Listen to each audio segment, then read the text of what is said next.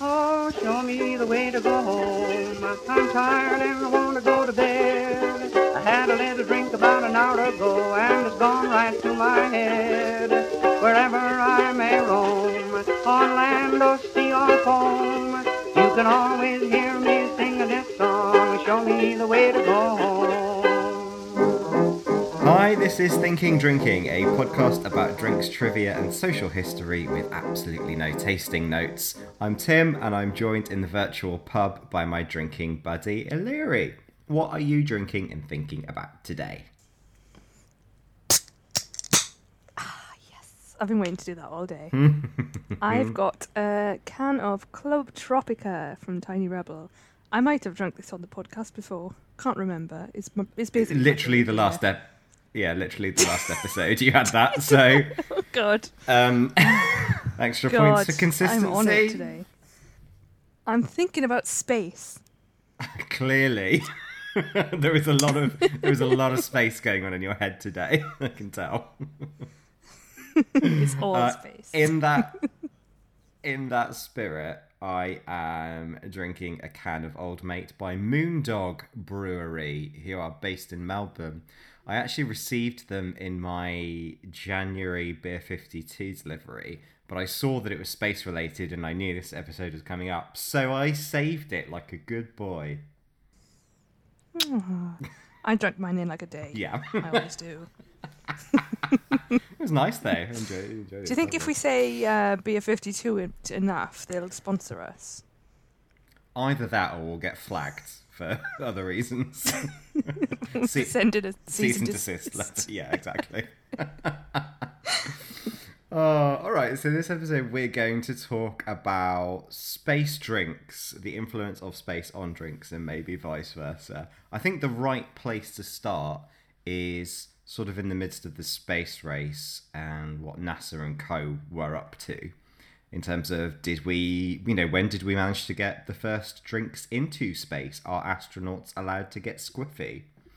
So there was not a lot of room for this in the original um, Apollo missions, for example. You know, everything was. Uh, well, everything was kind of made to fit and last.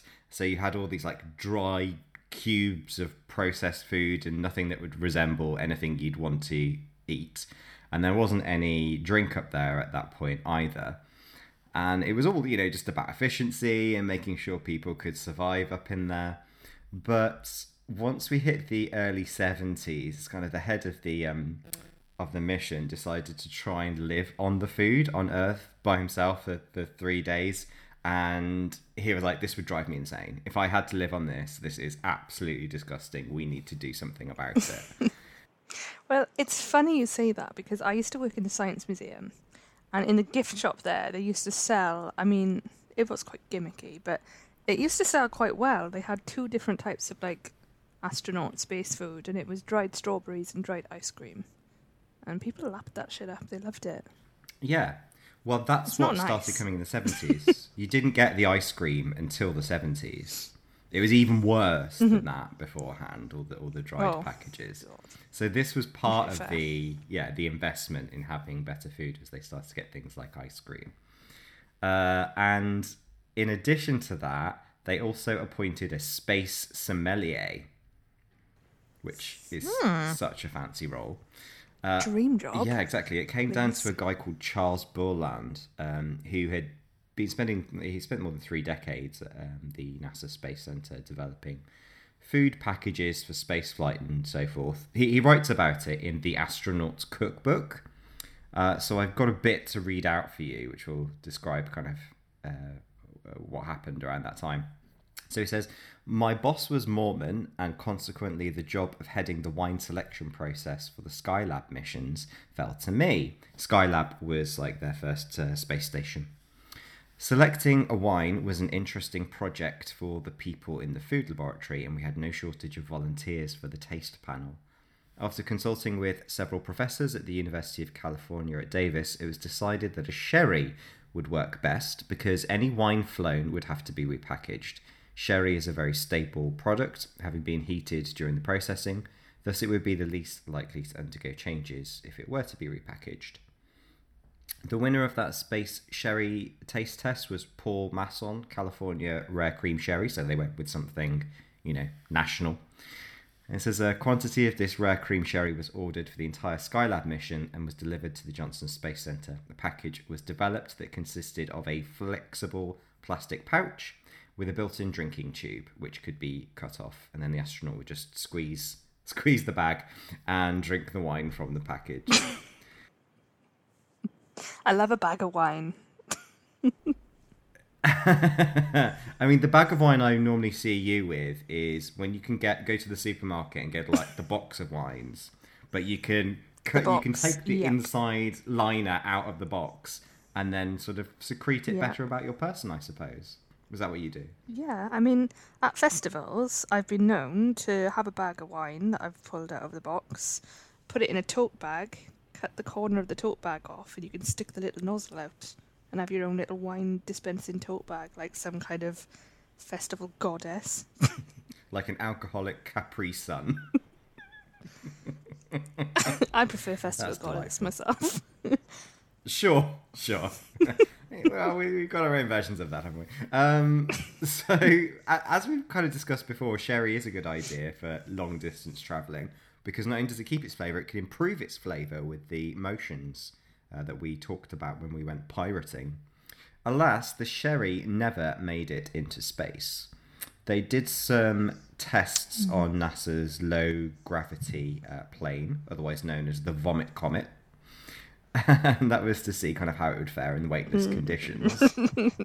and the report from that was as it turned out, the odours released by the wine, combined with the residual smell of years' worth of people getting sick on the plane, had an unplanned effect on the crew. Many grabbed for their bath bags.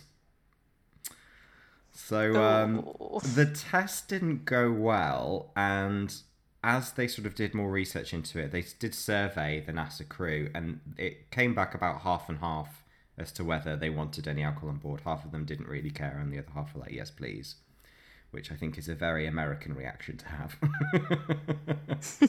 um, but the the kind of nail in the coffin for it, really, as a project, was when they when they released this information to the public they said in a, in a press release in a public lecture oh we're working on all these things with food and drink including um, some alcohol and the public really didn't like the idea. They saw it as such a um, a sort of honorable pure mission thing you know flying to space and alcohol didn't fit with their ideal of them being heroes.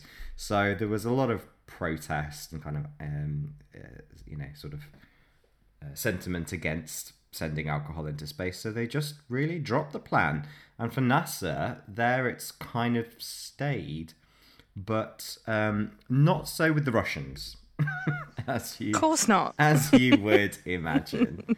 so obviously the other half of the space race was, was with the USSR, the Russian cosmonauts, and it's it's kind of been observed by many people that they drink vodka and cognac and champagne and even ginseng liqueur when they're up in space. If they have any on the International Space Station, we don't. There's no proof of it. People, some people have said, "Oh yes, they do. They just hide it really well," but it hasn't actually ever been recorded or found.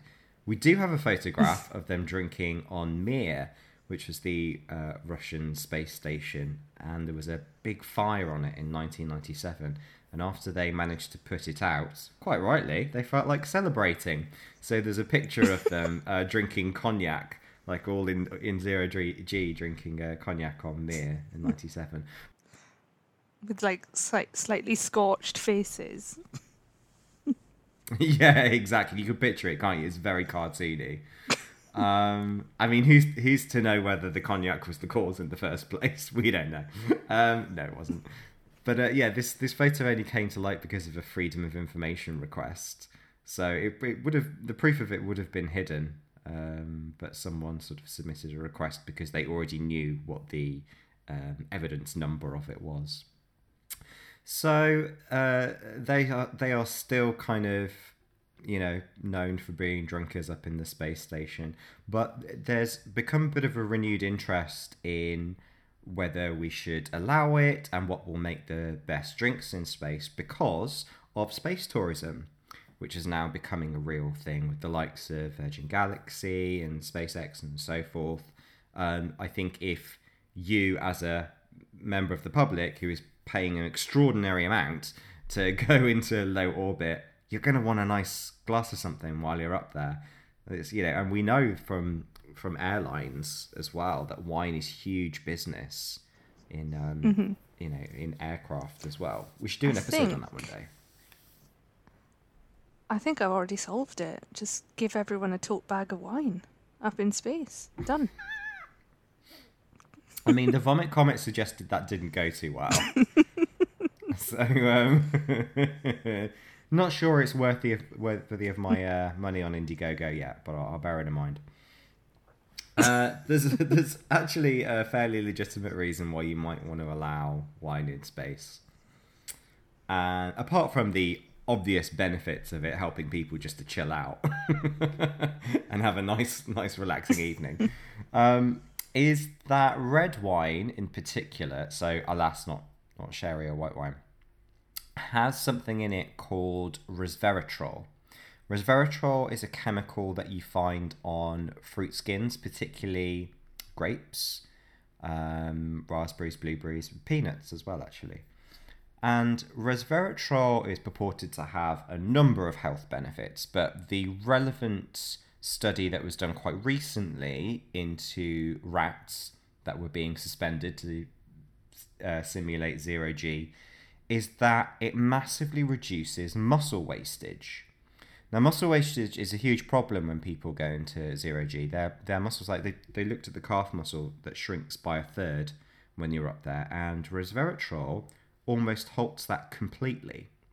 So they're looking into ways that they can use that drug to uh, prevent muscle wastage in things that when you're in zero G you just don't really use very much, like your legs. Uh, but for now, my recommendation is if you're going into space, just do make sure you've taken some nice Cabernet with you. I mean, we've kind of done that before, but it was when we went on a bus. and it was a bottle of Malbec. Right. but yeah, bottle of Malbec on a bus, just to counteract the effects of being on the on the top of the double decker. Exactly. And we weren't we weren't using our legs very much either. No, absolutely not.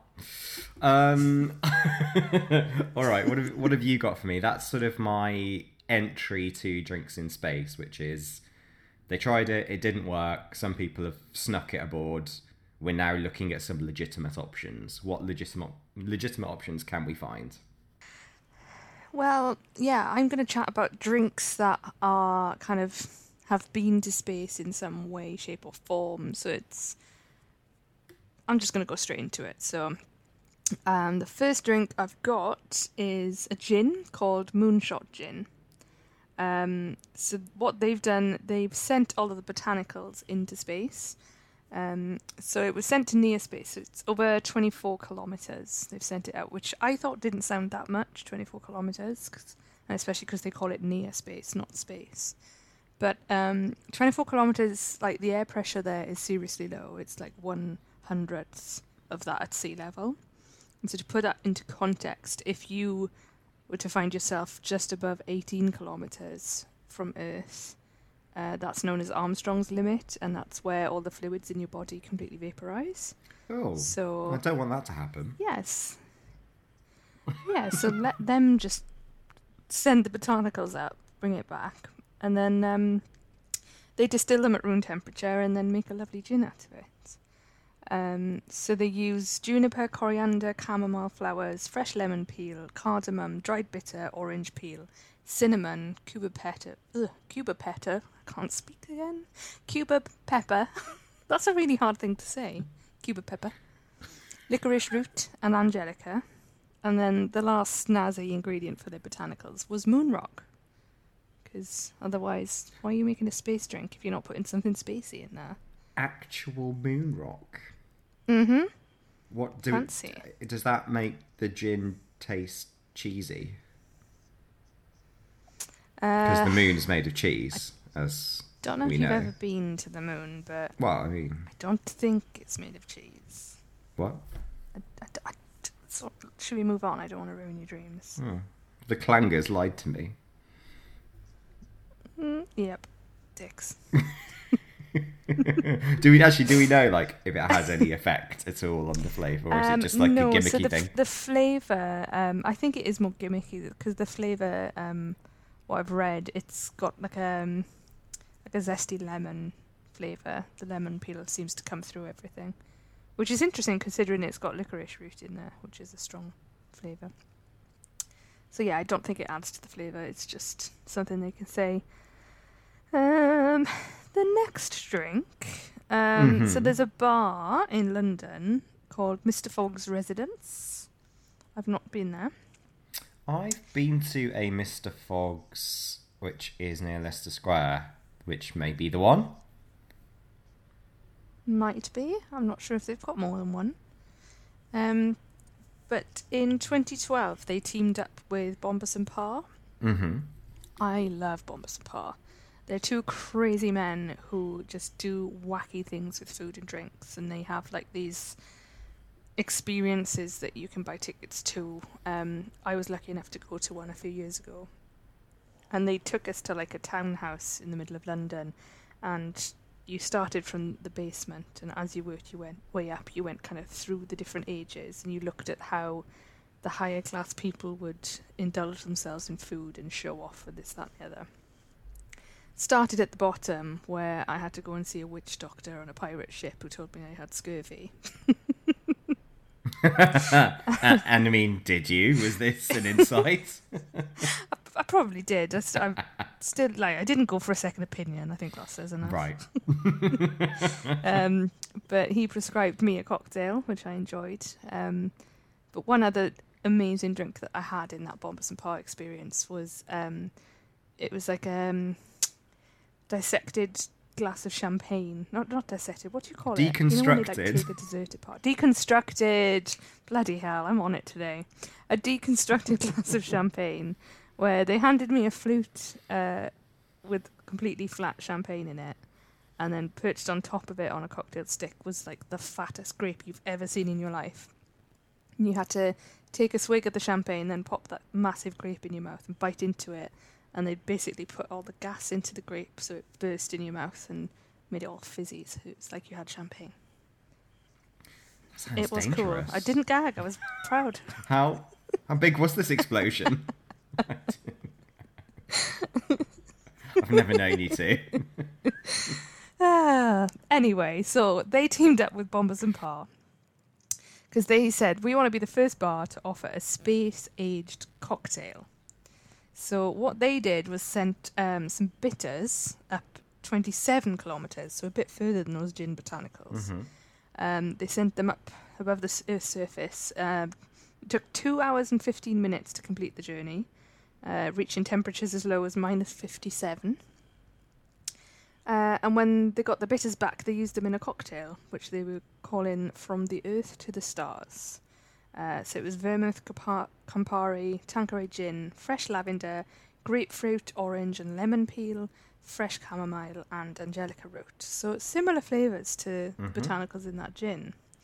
Um, any guesses how much the cocktail would cost? Or how much would you pay for that? Typical London, as I say, typical London cocktail. I'd be willing to pay about eight pounds. Given that they've had to pay for this to go into space, I'm gonna say about twenty quid. Mm, bit more. If I chuck a certificate in that says. A certificate, hundred. oh god, no, 25. I was gonna pay hundred pounds for a certificate. All right, I'll let them know. This chump will pay 100 quid for a certificate cocktail. But yeah, you just get a little certificate that says that you've had the, the first space aged cocktail in London. Nice. Um, and then another one, we've got a distillery, the Ardbeg Distillery. They wanted to send some whiskey into space. Um, Mhm.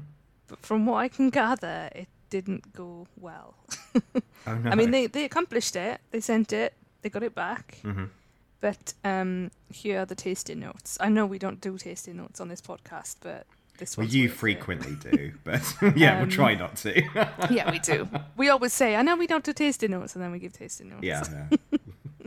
The, the point the point is we, we yeah the point is we don't want the central premise to be like I like drinks do you like drinks yes okay thanks but occasionally we can't we can't help but describe how something tastes Well, when I read it, you'll you'll thank me for it. Alright. Here are the tasting notes for the uh, the space whiskey. They call it Galileo whiskey, which I thought was quite cute.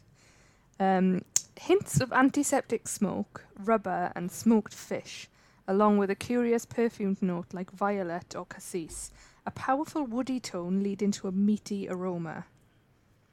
And they describe the aftertaste as intense and long. Well, I'm gonna I'm gonna thank you for that intense and long um, description. Uh, I, I I can picture all of it in a whiskey profile, apart from the fishy bit. I, I don't. I'm not sure I want space fish in my whiskey. I don't think I want any whiskey or any spirit that smells like meat, really. No, but I know what they would mean by that. Uh, They're kind of they're saying on top of everything, it's got an umami taste. I'm guessing, but fish is something I don't. I don't really want. Like they, they obviously don't um, advertise it with these tasting notes. This was Right. from reviews that read. No, I can imagine. They obviously describe it as groundbreaking on their website. Sure. it's going to break a lot of stuff, guys. It's not really groundbreaking though, is it? It's more atmosphere penetrating. It's the opposite. It's It's, literally the opposite of groundbreaking. They've gone further away from the ground. They haven't broken it at all. I think if they can call that groundbreaking, I can call my homemade prosecco groundbreaking. That was I think- special. I think if they could do that, you can call your homemade prosecco a drink.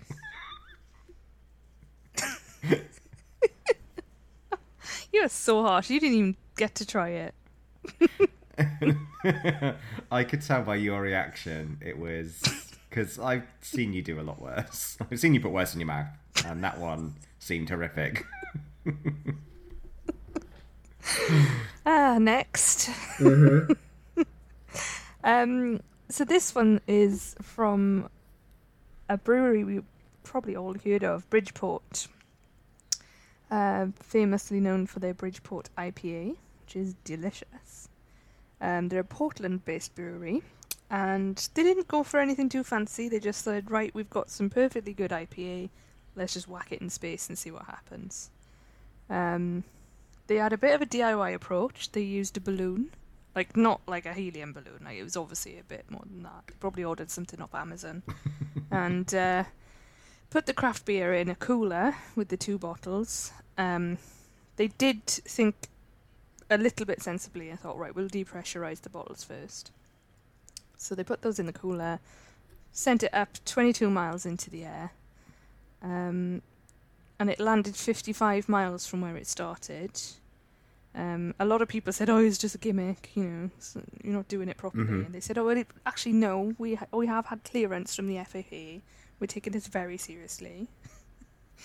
um, but yeah, it just landed 55 miles from where they sent it, and then they were like, "Yeah, we got to drink this for science, you know,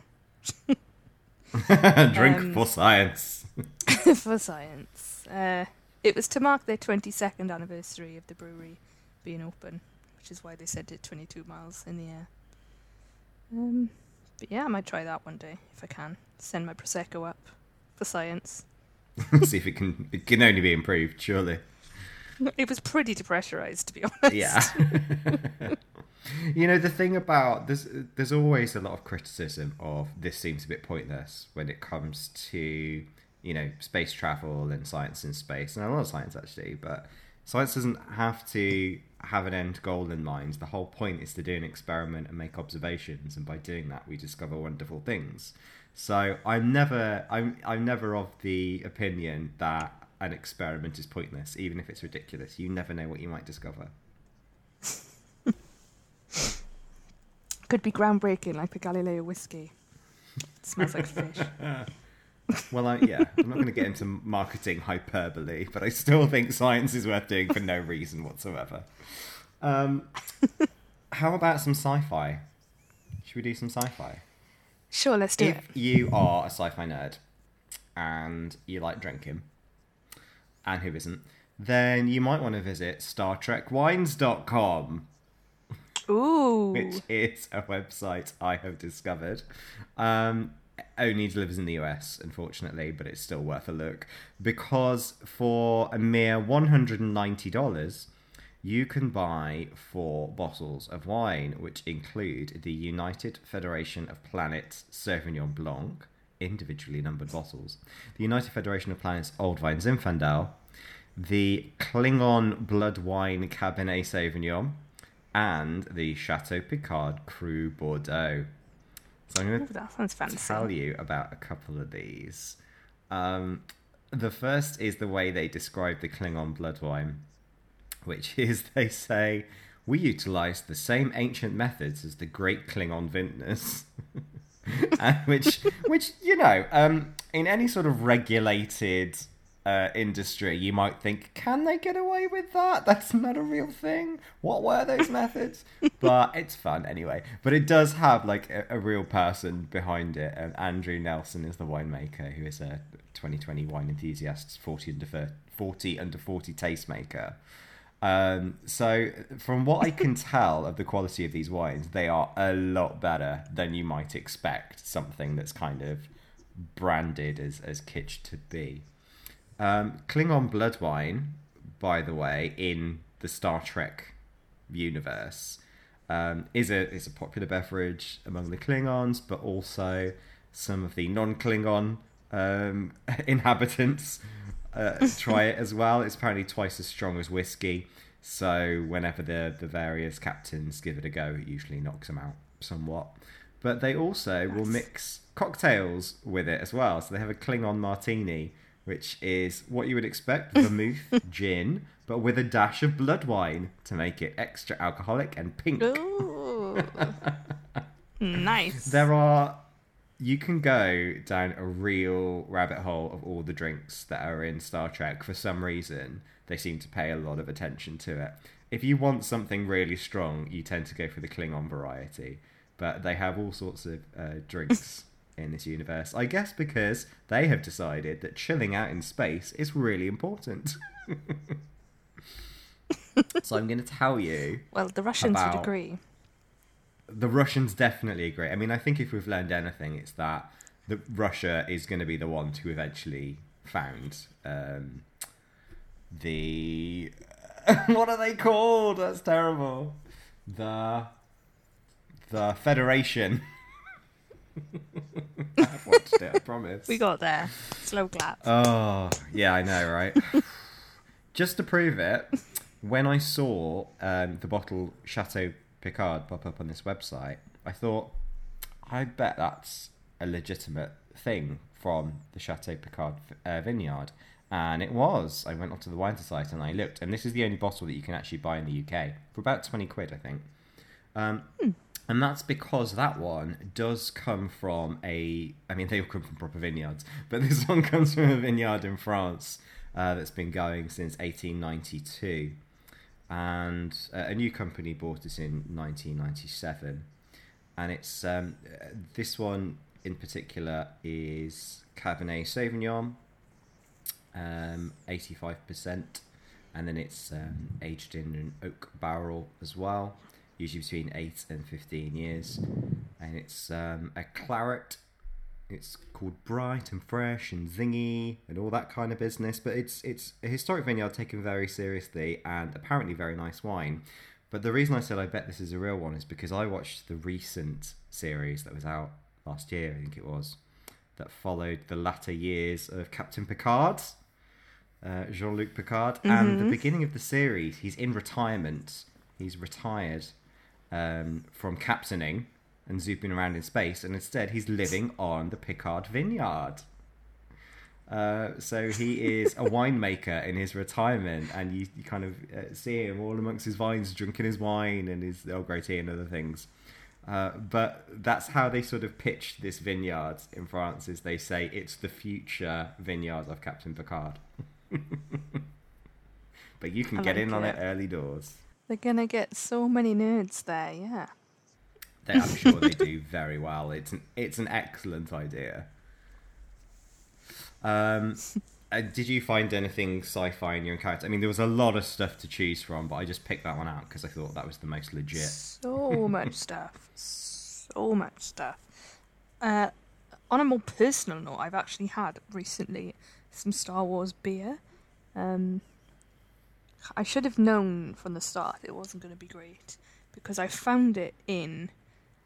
It's either B and M or Home Bargains, and it was about eighty nine pence for a can.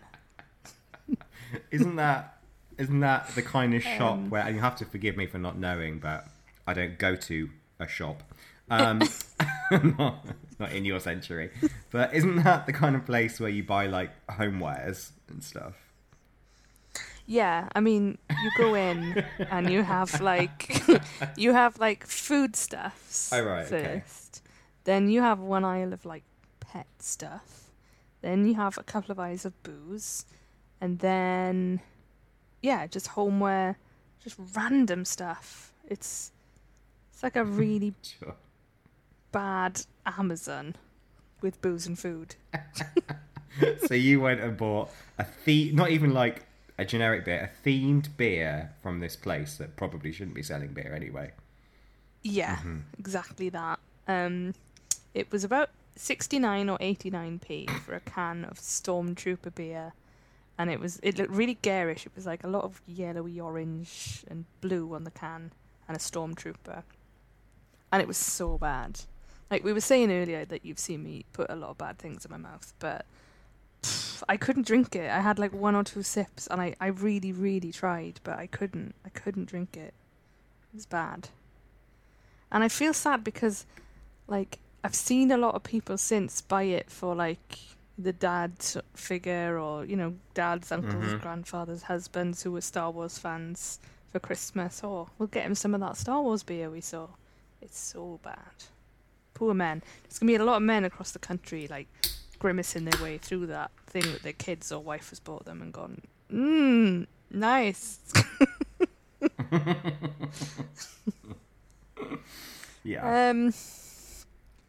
So horrible beer aside, I'm going to talk about the Star Wars bar. What's the Star Wars bar?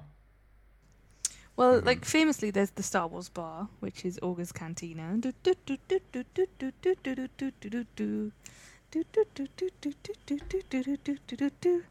It's pretty much the only thing I really know from Star Wars. I did. I had no Uh, idea what you were doing, so I just let you run with it. Um, so in 2019, Disney announced that they would be opening a Star Wars bar, which was exciting for many reasons because one, all the Star Wars nerds were going crazy, um, but for everyone else, uh, it was the first time you could get alcohol in um, Disneyland. what? You're telling me for Yes. decades, sober parents had to take their small children around Disneyland and tolerate it. Yeah. In Disneyland, Florida, yeah. I know that in Japan, you can freely buy booze and walk around the park with it and have a great day out. Um, but there is a caveat with the Star Wars bar. You have to consume the alcohol on the site of the bar itself. You can't take it and walk around the park with it. Is So- there a sign up behind the bar saying "chin it"? There better be. when I open my bar, there will be. Um, so the Star Wars bar, they have themed cocktails and drinks, of course. Um, so, and I like the name. The first one is called the Outer Rim. Um, You child. an it's an exotic margarita with a black salt rim. hmm Uh, there's also a really, really nice sounding rum punch called Yub Nub, a sweet, fruity passion fruit rum punch. Uh, the Jedi Mind Trick is a grapefruit concoction bursting with sweet and sour notes. Uh, they also have craft beers on tap the Bad Motivator IPA and White Wampa Ale. Interesting they don't have the shitty Star Wars beer on tap, eh? Um, for the non-alcoholic drinkers, you can have a Blue Bantha, which is a glass of blue milk topped with a cookie. if I'd watched Star Wars, that's appar- apparently a thing. I think Luke Skywalker drank it or something. Skywalker. Do you call him Skywater? Sky- That that um that Les Les Skywater you know, Luke Sky. had some milk. Yeah, and his dad. Darth Are you Vader sure you didn't something. like watch a Korean knockoff? I'm not, so bad. not convinced you've seen this. So old Lukey Skywalker Yeah. drank a glass of blue milk. Great, great story. Thanks. Star Wars bar. Yeah. Oh my god, people are going to come at me so much after this episode. um, you can also get Black Spire Cold Brew, which is a themed coffee. Don't know what Black Spire is either. Might as well stop there. They've got a droid DJ in the end. I like the sound of the droid DJ. That was the only bit that I thought. Well, the ability to drink in Disneyland and the droid DJ is what I took away from that. Yeah. If I ever found myself in Disneyland, I'd just be in the Star Wars bar drinking the Outer Rim for a while. Well, on that note, um, I'm gonna I'm gonna talk a little bit about containers in space. In space! I bet we're so out of whack saying that because the internet is so bad. yeah, absolutely. I mean, I could try and align it later on in the editing, but it might be funnier to leave it as we're hearing it. Um, so, uh, as I said, space tourism is becoming such a thing. I have noticed that there's a lot of collaborations going on between either space design companies or travel companies and things like brewers. So, like Vostok Space Beer, which is a joint venture between this Australian brewing company, Four Pines, and a space engineering firm called Saber Astronautics. And so, what they've done is created both a beer to be consumed in space and also pay special attention to the bottle that it comes in. So they observed that alcohol absorption um, is different in space. The tongue swells, the senses dull, it alters the way food and drink tastes, and they describe um, something called a wet burp, which is when you belch oh. both gas and liquid into that zero G. Isn't that just a little vomit? Like a cheeky, Cheeky vom. vom. Little, little. I think I'd call it a sicky burp. yeah, but I think these are. I think these are slightly different. Otherwise, they wouldn't have noted it. sicky burps. It just doesn't sound scientific enough, does it? it doesn't. We observed a sicky burp. Yeah. so they said without gravity, any liquid is going to be difficult to drink in space uh, without resorting to using straws or squeezy tubes. But carbonated drinks like beer are even harder because of the way that bubbles form in zero gravity, which kind of makes it uncomfortable to drink.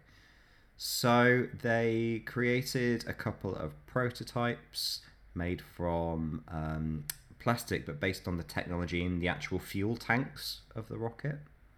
And the way it sort of works is it uses a special insert that uses the surface tension to wick the beer up from the bottle of the bottle into the mouthpiece so you can actually drink it normally. So yeah, wicks up with surface tension instead rather than you having to suck it through a straw, which is interesting. And they put their project on Indiegogo to raise money. But that's one of the examples I've seen. Another one I saw recently was Champagne Mumm. And they wanted to, again, it's the carbonated drinks that are trying to solve the problems first and foremost because they're the easiest ones to just discard, I suppose. Uh, but they launched a new fizz. They um, had a bottle and accompanying glasses that were specially adapted for consumption in zero G.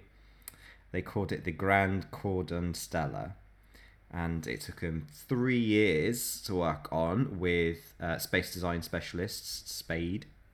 And so the clear glass bottle is using the pressure within the bottle to expel the wine into this ring shaped frame um, that looks like a droplet of bubbles. And then the droplet is gathered in the custom made glass. So rather than being like a deep container of a glass, it's just slightly concave. It's five centimeters in diameter, and you catch Okay. the droplets of the foam, and the surface tension um, helps it adhere to the glass, and then you just sort of I guess you sort of lick it off, for want of a better expression. Cham- champagne ice cream. Yeah, something like that, I think. But um, the the um, Cellar Master said that because of zero G, the liquid instantly coats the entire inside of the mouth, which is meant to magnify the taste sensation. So there's less fizziness, uh, but there's more roundness to it. And given that that sort of thing, you know, your, your senses are dulled, and he's but he's saying it coats the whole inside of the mouth. I don't know which to believe. I think we'd have to try it out for ourselves to uh, really get a sense of how it's working. But they, Yeah, this this episode's really making me want to just go into space and eat and drink stuff. I've never had the desire to go into space. I've just thought other people can do that. But thinking about all the different drinks I could try in space, that's a different thing. I want to try all those. Yeah. Um, so Mumm, uh, Champagne Mumm did a little promo by sending a celebrity on board the uh, zero gravity um, Airbus Zero G Vomit Comet type affair to test out the champagne. Um, Mm-hmm. any guesses as to uh, who they would choose to exemplify, I guess, either space travel or champagne? David Attenborough, or as we call him in Wales, Die Nature. I love that you think the most sensible thing to do in this scenario is to send what is he now a nonagenarian into zero gravity as a marketing coup for champagne. Um, He would be No, up it for was- it. I mean, it would be a heck of a way to go Can I, out, have a, can I it? have a second guess? Yeah, you can have a second guess. Um, I'm going to say uh, Kathy Burke, but as her character from Gimme Gimme Gimme, Linda. Linda LaHughes. How how have you maintained a career in marketing up to this point? no, I think outside the um, box, Tim. you- very clearly, you're nowhere near the box. You trampled on it. You tore it apart. It's in the recycling. You just use reusable bags. There was never any box. um, no, it was. I'm just going to tell you because this could go on. It was Usain Bolt. I don't know why. I can't figure any association there, but I'm sure he had a lovely time. Jesus Christ. He's an athlete. He doesn't bloody drink. I bet he didn't drink it. I bet he didn't drink that champagne. I bet it was like those, um, you know, the Walker's Crisps adverts. I remember reading about how Victoria Beckham, when she did the Walker's Crisp adverts years and years and years ago, she actually would spit the crisps out after doing the shot where she was eating the crisps because she didn't want to eat the crisps. I reckon that's what he did. No crisp ad is going to be finer than the Mariah Carey one, where she ate a crisp Oh my like she'd never seen one in her entire life and didn't quite understand the concept. I forgot that existed. I'm so glad. I'm going to go straight on YouTube after this and watch it. Everyone, if so you haven't seen it, go and Google Mariah Carey crisp advert. Her attempting to eat a crisp is one of the finest things you'll ever see on film. I remember when that came out, oh. I, I had a packet of the crisps and I told myself, I'm going to eat this entire bag like Mariah Carey. And I think I got fed up after like two crisps. And then you just chinned it like you normally do. Straight down. Um, back over to you, my friend. What else you got for me? Yes, I've got more lovely drinks that have either been sent to space or made with stuff from space. Mm-hmm. Um, so we've got meteorite wine. Um, so it's wine aged with a meteorite that fell to Earth from space. Uh, so it's the brainchild of a guy called Ian Hutcheon, who sounds like an absolute legend. He's an English guy. He lives in Chile. If you're a Drag Race fan, you might say Chile. Um, so he is Chile. He's an English guy living in Chile, where he owns a vineyard, but he also has a passion for astronomy. Uh, so he launched his own observatory in 2017. It's just really casually moved to Chile, bought a vineyard, opened up an observatory. Quick clarifying question. Mm-hmm. Is he single? Probably. I think you should go. He sounds like one of those crazy eccentric guys that just lives in the arse end of nowhere and just does mad shit. Yeah. Do Uh, it. I Get mean, over there. literally, all I have on my dating profile is you must own an observatory and a vineyard, which has narrowed the Done. field for me in previous attempts, I will admit, but has now come into play. Well, you've got an excuse to go over there because the only place you can get the wine for now is from his observatory. So there you go. Oh. Uh, so the meteorite in question is roughly three inches in diameter. It's four and a half billion years old, and it's likely to hail from the asteroid belt between Mars and Jupiter. Uh, it crashed in Chile's Atacama Desert six thousand years ago. Or, a- Atacama? or Atacama? Atacama for other people. Atacama? At- what did I say? Atacama. Atacama. Atacama. Soz. It's good. Uh, so that desert over in Gile. Yeah. Um, so yeah, he is already husband material with his vineyard and his observatory, but unfortunately he doesn't own the meteorite.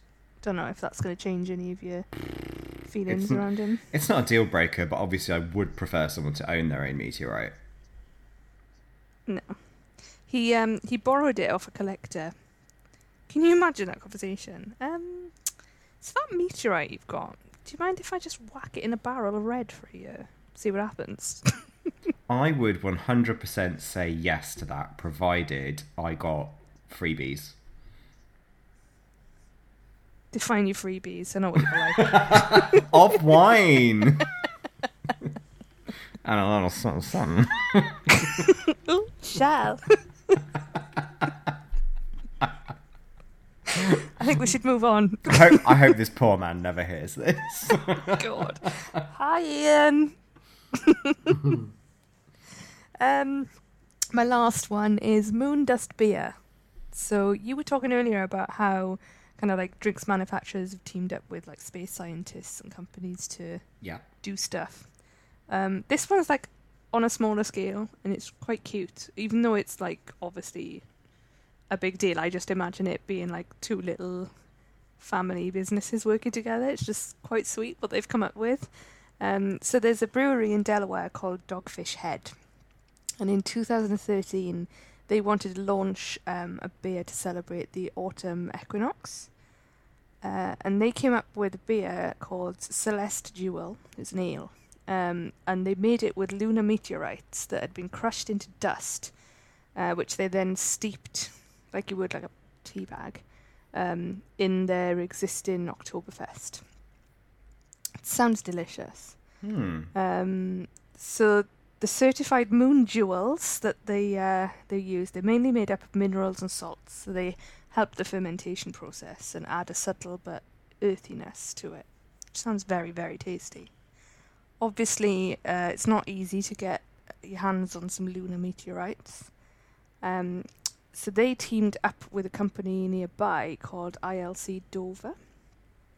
Now these guys make the spacesuits for NASA. So they helped them get the lunar meteorites, but then they also made like these really cool little um, can coolers out of the same material as the spacesuits. So the way they marketed it was quite cool. It was, you know, the the coolest can in the world. Essentially, you're not going to find anything that's going to keep your can of beer that cold. Um, so yeah, they did that. They only made ten of the coolers, obviously, because they're not Mhm. cheap. Um, so it was just a case of if you go to the bar, you can order one of those beers. You have to put your driving license behind as a deposit, and then you can have your can in one of the really super duper cool coolers. Well, I think that's completely fair because I would steal it otherwise. Yeah. Very fair. it reminds me though, um, there's a bar in Bruges where you have to give one of your shoes over, just the one. um, because they serve a beer there in like a big glass boot, which is really cool. And Mhm. obviously, when you're drunk, you're gonna want to steal that. So you have to hand your shoe over. They put it in a cage and winch it up to the ceiling, and uh, you don't get it back until you hand your glass boot back. It's. I mean, it's a really funny idea. I wonder if they have a minimum quality of shoe that they accept because there's one thing having to, you know, hand over a left Jimmy Choo versus a raggedy old plimsoll. Here's my flip flop. yeah, like I'm willing to sacrifice this flip flop for this glass version. I'm willing to, you know, take this Cinderella moment upon myself in exchange for a flip flop. But flop. judging judging by how drunk we got when we were in Bruges, I probably would have walked out of there with the glass, feeling really proud of myself, not even realizing that I only had one shoe on. Yeah. Exactly. So it doesn't seem like too much of a deterrent to me. No. I think we should go back to Bruges. So we'll add Chile Mm. and Bruges to our list after this podcast. Mm-hmm. Go to Bruges, lose a shoe, gain a glass one. Go to Chile, marry Ian, have some meteorite wine. It's a plan. Mm-hmm. Um, shall I carry on? Carry on, yeah. So, last month, January 2021, uh, there was a returning spacecraft, the SpaceX Cargo Dragon, which came down just off the coast of Florida. And it had been on a mission to the ISS, uh, the, the International Space Station, to drop off lots of hardware and supplies for them. And then, of course, you know, while it's there, they can load other stuff on and come back with, um, you know, with all kind of extra bits of research projects and anything else they wanted to send back to Earth. Now, amongst this one were 320 snippets of Merlot and Cabernet Sauvignon grapevines, which had been individually wrapped in small bundles of soil and carefully placed in containers.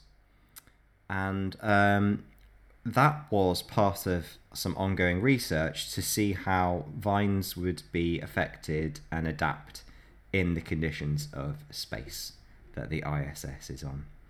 So the idea is that uh, microgravity and high levels of radiation will actually trigger those organisms to evolve and maybe develop some more resilient traits. It's all very fantastic for you go into space, it changes your your genetics, it changes your DNA, or at least kind of like the way your DNA behaves. That is true. We know that from from lots of studies that uh, things do change. They actually did this study a while back where they sent one one half of twins into space and then looked at how their um, how it just kind of mutated the genetics in the meantime, and it had apparently seven percent. Um, Whoa. so they do this all the time by either sending stuff into space to see if it can grow in order to, you know, feed uh, future astronauts or whatever. So they've been growing lettuce and all that, that sort of stuff in space. This one was not to, to start uh, giving astronauts the opportunity to make their own space wine, but to see if they could make the vines more resilient for life on Earth in this time of climate change. So they thought that vines in particular are really sensitive to the environment. And we, you know, we know that from the way their taste completely changes um, depending on the, the terroir. But also, you know, it's something that interacts with a lot of other biological components, so yeast and bacteria and polyphenols. Um, so they wanted to see if they would become hardier, if they would change at all. So they're going to grow them, see how they fare in different climates, if it affects their, their taste and all that sort of stuff at all, and then start breeding them on Earth. Um, as a result, if they are you know better in harsher environments, but they have also sent up uh, a dozen bottles of red wine to the ISS as well, and that will return and be tasted to see how the wine flavour has been affected in March next month. For, For science. science, it will be drunk by a viticulture expert Mhm. to see how it's behaving. So it's really interesting. Like they, um, you know, it's not just can we do this to grow it in space, but given our changing climate and how our crops need to be much more resilient than they used to be, they're trying to accelerate that evolutionary process by bombarding it to um, new situations. I like it. Mm. I love how much effort people are putting into booze. booze leads the way. Where where booze goes, people will follow. Uh, another sort of wine thing on space is memorabilia. Space memorabilia can be a very profitable thing if you get your hands on some of it. In 2014, there was an attempt. there was an attempt to sell an empty bottle of wine signed by Yuri Gagarin, who's the first man in space, and it was put up for around 2,000 euros. It did not sell, and this it's possibly because I think people who want space memorabilia want to really focus on the positives and the heroics of space adventure and all this kind of stuff. But this bottle has a slightly darker history. Mm. It was a bottle of Chateau Meynet uh, in 1961, and it was drunk by Gagarin and also Vladimir Komarov, who was one of the early Russian cosmonauts, when they got selected for the Russian Soyuz program in the 1960s. Mm-hmm. Komarov was the one who was launched in the Soyuz 1 rocket and it had really been plagued by technical problems throughout. Um, it was, you know, it was part of, as I say, the space race. USSR really wanted to prove that they were superior to the US, so they cut a lot of corners, and they launched it in 1967 as part of that race to the moon. He, it went up, but then there were problems, and then the rocket crashed on re-entry, and Komarov was killed. He was actually the first in flight fatality in the history of spaceflight. So that bottle was signed, and yeah, it's it's gone unsold as a result. It's a rather ghoulish bit of memorabilia. I actually watched um, a documentary the uh, the other day, a sort of documentary, um, the Adam Curtis one that's on iPlayer at the moment, and they show this moment in the space race where um, Komarov is is going to be launched in the rocket, and he knew that it was going wrong. He was like, "This isn't this isn't safe," and he agreed to go up mm-hmm. on the condition that if he died, they would display his body in an open casket. Oh God! Yeah. So I saw that. they showed that image, oh. and it oh. you know, it's as bad as you can imagine. It, it is just a small, like black charred mass, oh, which is pretty hideous. But he, you know, he very clearly did that as a statement to sort of say, "I knew this was going to happen." Now you, now you have to look yeah. at it. Yeah. Yeah. Look, look at what you've done. Yeah. Awful. Awful. It's dark. No wonder nobody wanted the bloody bottle of wine. Yeah. Yeah. Exactly. it's not the cheeriest toast in the world, is it? Um, tell me something cheerier before I go on to my uh, final bit. Um, I've got a very tenuous link to space. Mm-hmm. Um, it's a quick did you know about the Heineken star? It's the five point red star on the can of Heineken. I mean, I know it has a star, but I've it. never really thought about it. So that star is actually an ancient brewer's symbol. Hmm. Uh, the four points represent the pure ingredients, which is barley, water, hops, and their unique A, A yeast. Uh, so the fifth was the unknown magic of brewing, which uh, Heineken replaced with craftsmanship, but reassured their consumers that the beer still tastes magical. So that was quite cute. Oh, yes, it was tenuous, but I think this was the best place for it. yeah, straight after the dead, charred body of a Russian astronaut. Well, hey, you brought it back up again. Um, oh, no, I like that. All right, I've got um one more thing I wanted to tell you about, which um, it's it's got a sort of well, I think one very good point and two slightly more tenuous. But either way, I couldn't talk about space without talking about Johannes Kepler. So I'm going to tell you a little Ugh, bit about you him. You love a bit of Kep. I love a bit of Kep. So he's uh, German, born in 1570 71. And when he was six years old, his mum took him to see the Great Comet 1577. Uh, this isn't like Halley's Comet or anything else. It was one that was non returning. So it was very, very big, very bright, came quite close to Earth. Everyone in Europe saw it. There's a lot of people who wrote about it. And, um, you know, he found this particularly inspiring. Um, and in fact, it, that was the comet that allowed his future mentor, called Tycho Brahe, to observe that these uh, these comets and these meteors fl- actually flew above the Earth's atmosphere. Which sounds like, did you not know that to us? But they Yeah, had very weird ideas about how, yeah, about, you know, atmosphere and how the heavens were arranged in distance and stuff at that time. Um, but yeah, anyway, it was as a result of this Kepler became interested in astronomy and astrology, which were the same thing at that time. You know, we're talking before the Enlightenment, we're talking before a lot of the scientific method, really. And so things like astronomy, astrology, and mathematics all came under one group without, you know, seeming at odds with each other versus something like the natural sciences. Anyway, he noticed that the alignment of Saturn and Jupiter, um, you know, kind of they came together and then it moved apart again every 20 years. And in fact, we just had that alignment the other week. You could see it if you looked up in the sky. They were very bright and very close together. Um, Johannes had smallpox when he was young, and that affected his eyesight and also crippled his hands. So he wasn't able to do so much of the observational work. You find that the, the actual observational work is done by a lot of his peers, like Galileo, uh, like Brahe. But he instead had to go and develop his mathematical theories because he just didn't have the capabilities as, as well as other people did. Um, Carl Sagan, the famous Carl Sagan, calls him the first astrophysicist and the last scientific astrologer, which is just to point out that really, in, in many ways, he was really ahead of the game, and then in others, he was still very much looking back into a, a mythical past. But his main work that we know him for is planetary motion. So he built on the Copernican model of heliocentrism. So heliocentrism, that the sun is the center of our solar system. We go around it. Um, that didn't actually start with. I say the Copernican model. That's because it was the most recent popular one. But heliocentrism started a lot earlier than that. It was the third century um, BCE with Aristarchus of Samos.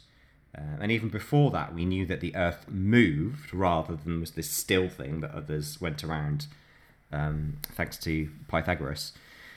But um, I, I mentioned that just because there was a, actually a lot of really good astronomy going on in ancient Greece, for example. But then there was this real loss of scientific works um, during the Hellenistic period.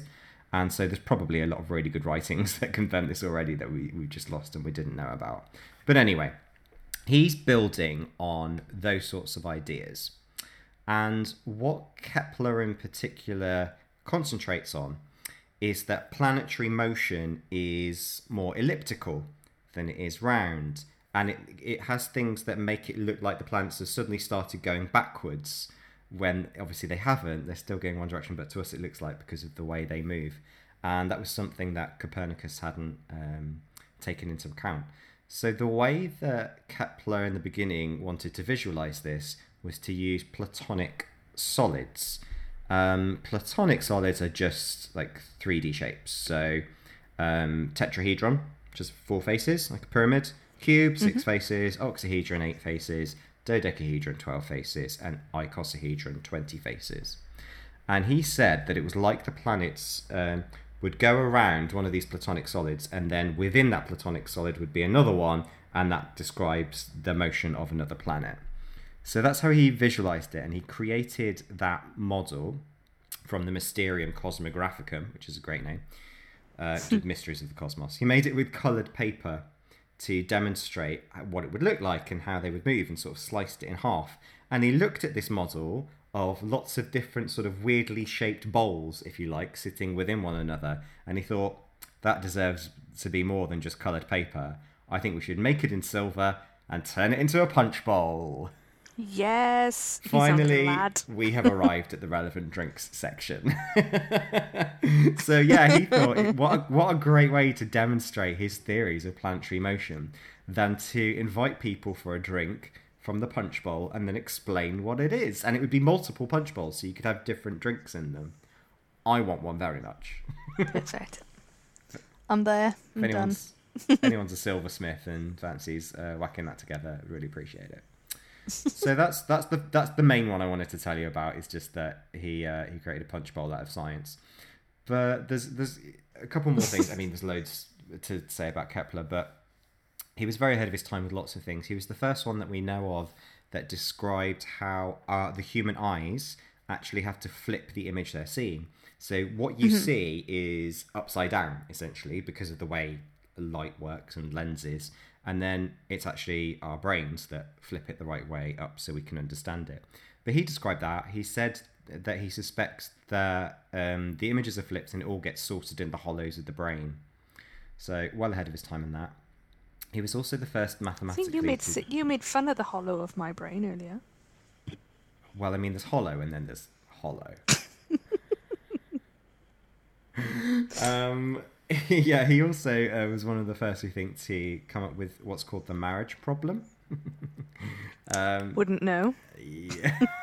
not, that's not what your husband tells me. Um, so the marriage problem is um, when you are. I- I- It's best described these days as if you were to interview someone for a job. Uh, they come in and you conduct the interview. You have to decide then and there whether that's the person you want or not. And if you turn them down, you don't get to accept them again and you move on to the next person. And you have to decide what is the right point to stop interviewing someone and go, they're good enough or they were better than enough of the previous ones. So he was like, if you can only do that, how do you know when the right time to stop is? And he, he mapped it out and charted it. And that's because he was assessing his real marriage options. he Wow. went through, I think, 11 of these before he went, yeah, that'll do. You'll do. Thus romances a, uh, a mathematician. But he was doing that in like the early 17th century. We don't see that written down in mathematical form until 1949. So again, quite ahead of his time in terms of assessing things like probability. Um, another booze-related thing, though, he also wanted to work on describing the volume of complex objects. Obviously, we already knew how to, you know, uh, calculate volume of cubes and things like that. But so he chose wine barrels. He wrote a treatise on the volume of wine barrels, which I can only imagine he had to drain quite a lot of wine barrels to uh, get through. He's great. He sounds like the kind of teacher that you had in primary school where if it was a sunny day, they'd be like, Should we do the next lesson outside on the field? That's Kepler. Yeah. I mean, I had most of my university lectures in the pub because the lecturer said, Shall we go and have our lesson in the pub? So that's straight where my brain went to rather than primary school. But um, that's Wales for you. Uh, then there's one more thing that has a slight tenuous drinks thing, but I, I think is worth knowing anyway. Is that his mother, took him to see that great comet in 1577, uh, was a healer and herbalist. So she would create, you know, poultices and potions for people in a, in her village.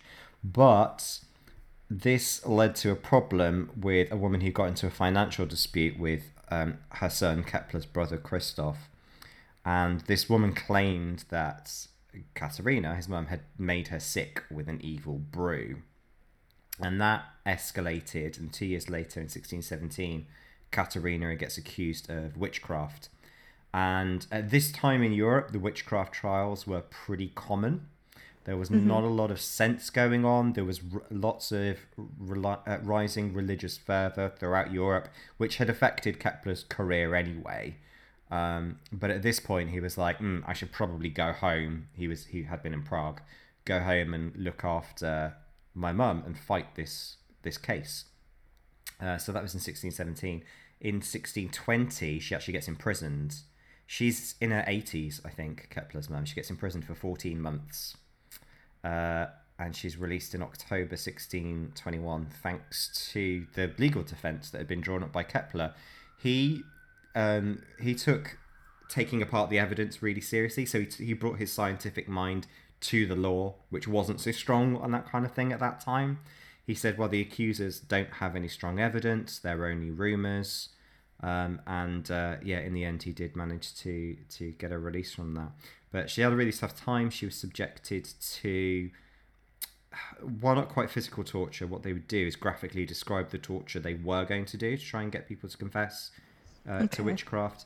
But um, she died only a few months after she was released from prison, so obviously it took its I'm toll. not surprised. Yeesh. Yeah. So while he was working on the trial, obviously he couldn't do so much of his observational work or you know work with the other with his peers who were doing observations. So he worked on um, Harmonices Mundi, which is, means harmonies of the world. It's his harmonic theory. You probably heard of things like music of the spheres, um, and this is where it comes from. The idea that everything is um, in some kind of cosmic harmony. They're all balanced in terms of kind of distance and speed and so forth for a reason, which leads to his third law of planetary motion. Um, and the third law of plan- planetary motion is the one essentially that was describing how gravity works. We didn't have the word for gravity then. You know, obviously people knew that things fell to the earth, but what they weren't really understanding is that um, the strength of gravity is different depending on how close or far away you are to large objects of mass. So that wasn't something that was understood in planetary motion until Kepler sort of named it and said it. And then Newton reads it, and in terms of gravitational theory, the rest is history. But um, yeah, that that all kind of that time for him to think about that came about because he had to go and defend his mother against creating a cursed evil brew. Kepler was a busy guy. He was extraordinarily busy. He had an amazing life, um, and yeah, it's, it's worth kind of reading more about if you have the time.